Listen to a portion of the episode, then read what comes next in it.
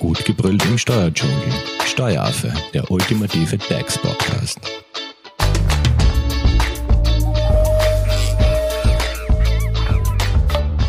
Hallo und herzlich willkommen beim Steueraffen. Thema Urlaub, sehr beliebt und dazu kommen aber auch immer wieder Fragen aus der Praxis. In den ersten beiden Teilen haben wir uns ja dem persönlichen Feiertag gewidmet und generell so allgemeinen Fragen rund um den Urlaub, wie viel Urlaub man überhaupt hat und wie man den konsumieren kann, ob man den auch in Geld einlösen kann, etc. Jetzt geht es um das Thema, was passiert, wenn man im Urlaub erkrankt. Zu Gast im Steueraffenstudio ist Christine Höller. Sie ist Personalabrechnung bei der Steuerberatung Hofer Leitinger. Hallo Chrissy. Hallo liebe Simone. Ähm, was passiert, wenn man eigentlich im Urlaub jetzt krank wird? Ist ja wahrscheinlich auch hier und da der Fall und ähm, muss man den Urlaub unterbrechen oder wie schaut's da aus? Genau, abgesehen davon, dass es für den, der Urlaub geht, unangenehm ist, äh, ist die Rechtslage zum Urlaub dann folgendermaßen. Wenn ein Arbeitnehmer mehr als drei Kalendertage im Urlaub erkrankt, muss er unverzüglich den Arbeitgeber informieren und bei Wiedereintritt, also noch bei Wiederantritt eigentlich nach der Arbeit, eine ärztliche Krankenstandsbestätigung vorlegen. Und zwar das unaufgefordert. Tut er das nicht, wäre eigentlich der Urlaub als verbraucht angesehen. Das heißt, wenn man im Urlaub krank wird und eben dem nachkommt mit der Meldung und mit der Kranken also Krankheitsbestätigung oder ärztliche Bestätigung, dann wandelt sich der Urlaub quasi in Krankenstand um. Genau, genau. Aber Voraussetzung ist eben, äh, dass drei Tage, Entschuldigung, drei Tage Urlaub sind, also drei Tage Krankenstand sind und eben nach Wiederantritt eben diese Krankenstandsbestätigung unaufgefordert vorgelegt wird. Du betonst jetzt immer drei Tage. Was ist, wenn ich im Urlaub nur einen Tag krank bin? Dann ist es ein Urlaubstag. Also das heißt, da habe ich keine Chance, Nein. den einen Tag in Krankenstand Nein. umzuwandeln. Es wäre auch, wenn jetzt der Zeitausgleich vereinbart werden würde, äh, hierbei ist es nicht äh, keine Unterbrechung, weil der Zeitausgleich ja schon vorher praktisch erarbeitet wurde. Mhm, also ZA, krank sein im ZA. Keine Unterbrechung. Keine Unterbrechung. Ähm, jetzt kommt es ja hier und da vor, wenn man sich irgendwo im Urlaub äh, befindet oder im Ausland. Ähm, jetzt zum Beispiel in Deutschland war es jetzt der Fall, ähm, wenn jetzt aufgrund von Naturkatastrophen oder Streiks, ne, Deutschland streiken ja die Öffis, nicht rechtzeitig aus dem Urlaub zurückkommt. Wie ist da quasi die Regelung, wenn man irgendwo festsitzt? Ja, grundsätzlich ist immer darauf zu achten, in welcher Sphäre diese Dienstverhinderung liegt. Liegt sie daran, dass ich mich zum Beispiel verplant habe und hätte ich das anders machen können, dann äh, ist es natürlich so, dass jetzt der Verhinderungsgrund auf meiner Seite als Urlaubnehmer liegt und ich muss mich dann natürlich rechtfertigen. Im schlimmsten Fall muss ich halt einen Tag dazu nehmen. Aber es gibt natürlich auch andere äh, Verhinderungsgründe, zum Beispiel wenn man auf einer Insel festsitzt, weil die Fähre nicht geht oder wegen Streiks oder wegen schlechtem Wetter. Ähm, dabei ist aber gemeint nicht schlechtes Wetter, wenn ein Gewitter ist, sondern wirklich, wo Naturkatastrophen äh, die Folge sind.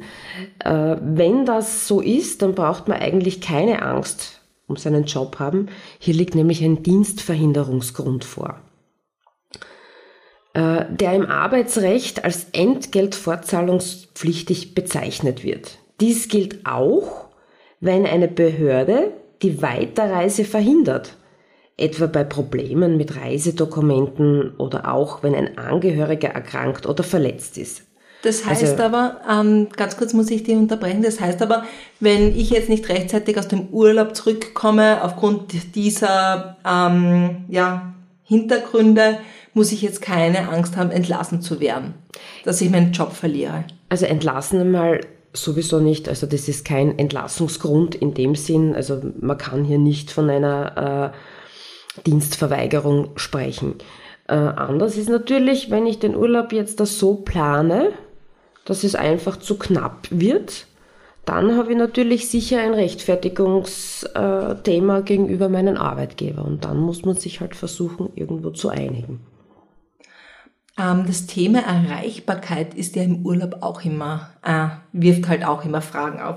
Muss man jetzt im Urlaub erreichbar sein oder, oder kann man sein Diensthandy oder was auch immer getrost abschalten und sagen, so, ich bin jetzt wirklich eine Woche weg und für niemanden erreichbar? Oder ist das jobabhängig?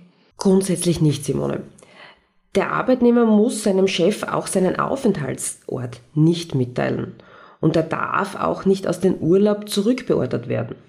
Ausnahmen kann es natürlich geben, etwa wenn ein EDV-Leiter auf Urlaub geht und ein Problem auftauchen kann, das die Produktion zum Beispiel lahmlegt und das nur er lösen kann. Das heißt, wenn ich so einen Job habe, wo ich nicht wirklich eine Vertretung habe und nur ich ein, quasi das Problem lösen kann, so wie du gerade gesagt hast, EDV-Leiter, bevor der Server abstürzt, muss ich dann natürlich den Urlaub unterbrechen.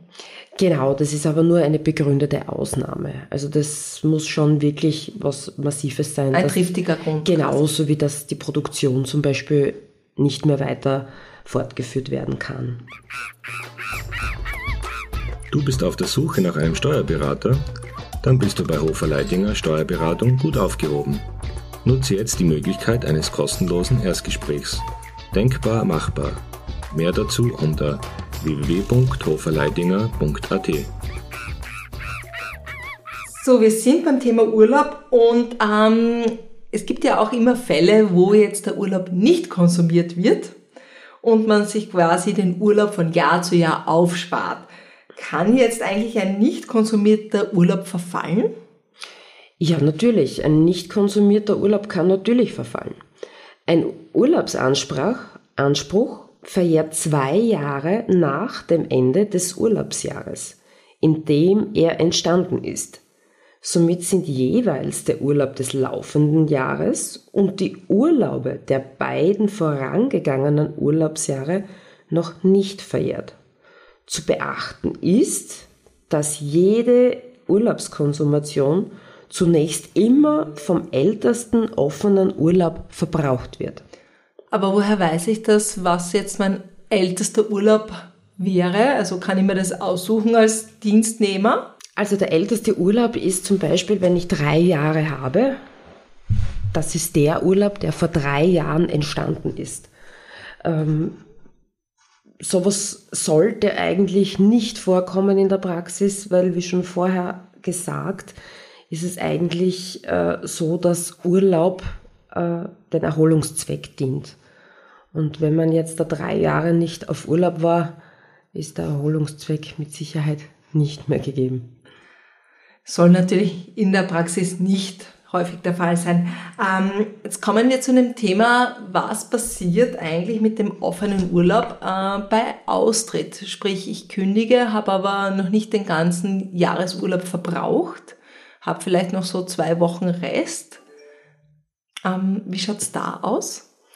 Also noch nicht verbrauchter Urlaub zum Austrittszeitpunkt kann in Geld abgegolten werden.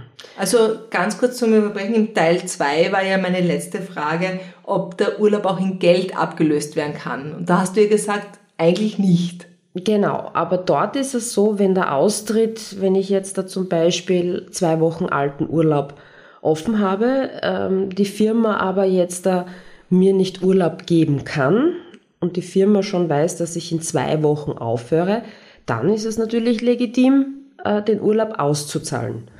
Das bedeutet, das nennt man auch in der Praxis eine Urlaubsersatzleistung. Und wie viel bekomme ich da ausbezahlt? Wird das eins zu eins ausbezahlt oder wird das irgendwie anders bewertet? Also die Urlaubsersatzleistung wird ausbezahlt, als würde ich arbeiten. Das heißt, ich bekomme für jeden Tag, den ich ausbezahlt bekomme, gleich viel, wenn ich Urlaub gegangen wäre. Der einzige Unterschied beim Austritt ist natürlich noch, dass die Sonderzahlungen dazukommen, weil auch für diese Tage, wo ich dann ausgetreten bin, steht mir ja eigentlich, wenn ich gearbeitet hätte, noch eine Sonderzahlung zu. Gut, äh, das heißt, Austritt und zu viel Urlaub wird ausbezahlt. Was passiert jetzt aber, wenn ich ähm, ein Dienstverhältnis beende, also austrete und aber zu viel Urlaub konsumiert habe? Also sprich, ich bin mit meinem Urlaub ein bisschen unter Anführungszeichen im Minus. Ja, hat ein Dienstnehmer zum Beendigungszeitpunkt mehr Urlaubstage verbraucht, als ihm anteilsmäßig zustünden, hat er das Urlaubsentgelt für die zu viel konsumierten Urlaubstage nur bei bestimmten Beendigungsarten zurückzuerstatten. Das heißt, Beendigungsarten bestimmte, was wäre das zum Beispiel? Das wäre zum Beispiel der unberechtigt vorzeitige Austritt oder eine verschuldete Entlassung. Das heißt aber, bei einer einvernehmlichen Auflösung wäre es de facto egal, wenn ich zu viel Urlaub verbraucht hätte. Grundsätzlich wäre es egal. Natürlich muss man immer, also wenn man mehr Urlaub braucht, als einem zusteht, das mit dem Arbeitgeber vereinbaren. Und da hängt es dann wirklich ganz stark von der Vereinbarung ab. Und wenn ich jetzt, äh, nehmen wir an, eben zu viel verbrauchten Urlaub zurückzahlen müsste, äh, wie hoch wäre das? Das wäre die gleiche Berechnung eigentlich nur ohne Sonderzahlungen äh, wie bei der Urlaubsersatzleistung. Bei der Urlaubsersatzleistung, die wir vorher angesprochen haben, wäre vielleicht noch ganz interessant zu erwähnen, diese verlängert auch die Pflichtversicherung in der Sozialversicherung. Das bedeutet, wenn ich zum 31.03. austrete und ich bekomme 14 Tage Urlaub ausbezahlt bei einer 5 Tagewoche oder 10 Urlaubstage eigentlich, dann sind das 14 Tage Verlängerung. Ähm, da ist es zum Beispiel auch so, wenn man gleich in ein anderes Arbeitsverhältnis geht, ist das natürlich eine optimale Lösung. Ähm, bei der einvernehmlichen Auflösung ist es aber auch so, bei der Urlaubsersatzleistung, wenn man danach zum Beispiel ähm, in das Arbeitsmarktservice sich meldet und eben äh, arbeitslos dann ist, dann muss man halt nur beachten, dass für diese Dauer des Urlaubs, der ausbezahlt wird, die Pflichtversicherung eben verlängert, keinen Anspruch auf Arbeitslosengeld hat. Okay, das heißt, das sind einfach ein paar Punkte zu berücksichtigen, die man sich bei einem Austritt und wenn man kein Dienstverhältnis im Anschluss hat, ein bisschen genauer anschauen sollte. Genau. Ähm, wir sind natürlich jetzt schon ein bisschen am Ende unserer Urlaubssession jetzt angelangt. Ähm, einen besonderen Fall, was so hm, Urlaub, Arbeitszeiten etc. anbelangt, ist ja das sogenannte BUAG. Da möchte ich vielleicht schon mal ein bisschen einen Teaser loswerden. Das heißt, äh, Christine, wir werden uns dann in der nächsten Folge über das Thema BUAG unterhalten. Vielleicht ganz kurz, damit wir unsere Hörerinnen und Hörer nicht zu sehr auf die Folter spannen. Was ist das genau und worum geht's? Ja, also wir haben jetzt den Urlaub besprochen und die Burg äh, ist die Abkürzung für die Bau-, Urlaubs- und Abfertigungskasse. Das ist eine öffentlich-rechtliche Körperschaft eigentlich. Und die Burg äh, kommt zur Anwendung für gewisse Berufsgruppen, speziell meistens im Baugewerbe. Und hierbei wird der Urlaub dann eben nicht vom Arbeitgeber bezahlt, sondern eben von der Burg. Das heißt, ein spezielles FAQ zum Thema Burg ab der nächsten Folge dann und sollten zum Thema Urlaub oder ähm, Urlaubserkrankung etc. Fragen noch offen sein. Christine, wie erreicht man dich am besten? Unter Graz, hoferleitinger.at. Also graz.hoferleitinger.at und ihr könnt eure Fragen natürlich auch über unsere Social Media Kanäle stellen. Wir leiten diese gerne weiter. Herzlichen Dank an dich und danke euch fürs Zuhören. Tschüss. Tschüss. Das war Steueraffe. Wenn ihr noch Fragen, Wünsche oder Anregungen habt, nutzt die Social Media Kanäle. Den Steueraffen findet ihr auf Facebook und auf Instagram. Hinterlasst einfach ein Like oder einen Kommentar. Und wenn ihr keine Podcast-Folge mehr verpassen wollt, dann abonniert den Steueraffen in eurer favorisierten Podcast-App. Weitere Infos findet ihr auch unter www.steueraffe.at. Vielen Dank fürs Zuhören, bis zum nächsten Mal, wenn es wieder heißt, gut gebrüllt im Steuerdschungel.